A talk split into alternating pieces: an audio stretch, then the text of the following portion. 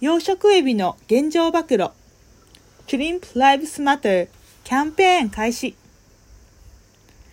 日本を代表する動物保護団体である認定 NPO 法人アニマルライツセンターは8月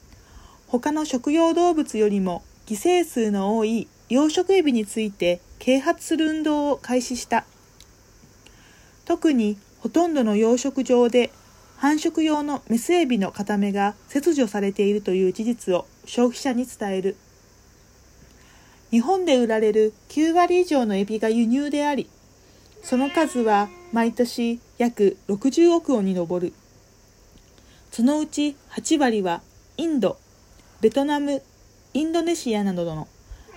アジア諸国から来ておりそれらはほぼ全てが養殖の養殖のものだ。それらの養殖場では一般的に成熟する前の若いメスエビの片目が麻酔なしでハサミで切り取られたり、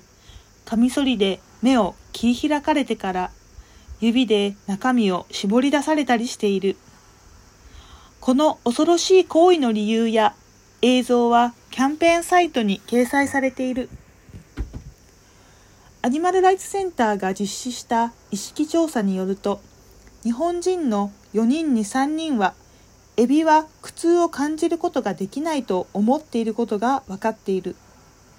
しかし甲殻類が痛みを感じることは科学的に証明されており例えばオーストラリアではロブスターの下半身を生きたまま切断していた会社が有罪判決を受けた。同意識調査によるとこのような情報を知った後に半数以上の人が目を切除する養殖場からのエビを避けたい。水産養殖に関する認証ラベルにエビの目を切除しない養殖場養殖場で養殖場からであるという条件を認証基準に入れてほしいと思う。と答えた。目を切除する養殖場からのエビを避けるには実質的にはエビの消費を減らすしかない。アニマルウェルフェアが考慮されている認証ラベルも目の切除を禁止しているものはない。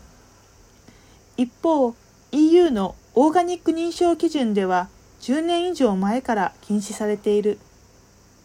中南米最大級の養殖エビ生産所であるシージョイ社は2016年から飼育環境を整えることで目を切除しないで繁殖を行っている。世界最大のエビ生産者である CP フーズ社も去年バイオテクノロジー技術を用いることで目の切除を行わないと発表している。このキャンペーンは日本各地でのポスターオンライン広告路上活動などで養殖エビの現状を啓発し養殖エビの消費を減らすことを促す。来年1月には再び意識調査を行い日本人の認知度や意見の変化を図る予定だ。1月までのキャンペーン活動は国際動物保護団体 Compassion in World Farming International CIWFI からの支援を得て行われる。CIWFI は EU で畜産動物のケージ飼育を廃止するイニシアティブ End the Cage Age を先導し成功をもたらした団体だ。認定 NPO 法人アニマルライツセンターとはアニマルライツセンターは動物たちの現状を明らかにしアニマルウェルフェア向上とアニマルライツの普及を行う日本の動物保護団体。主に卵や肉などの食べ物として扱われる動物。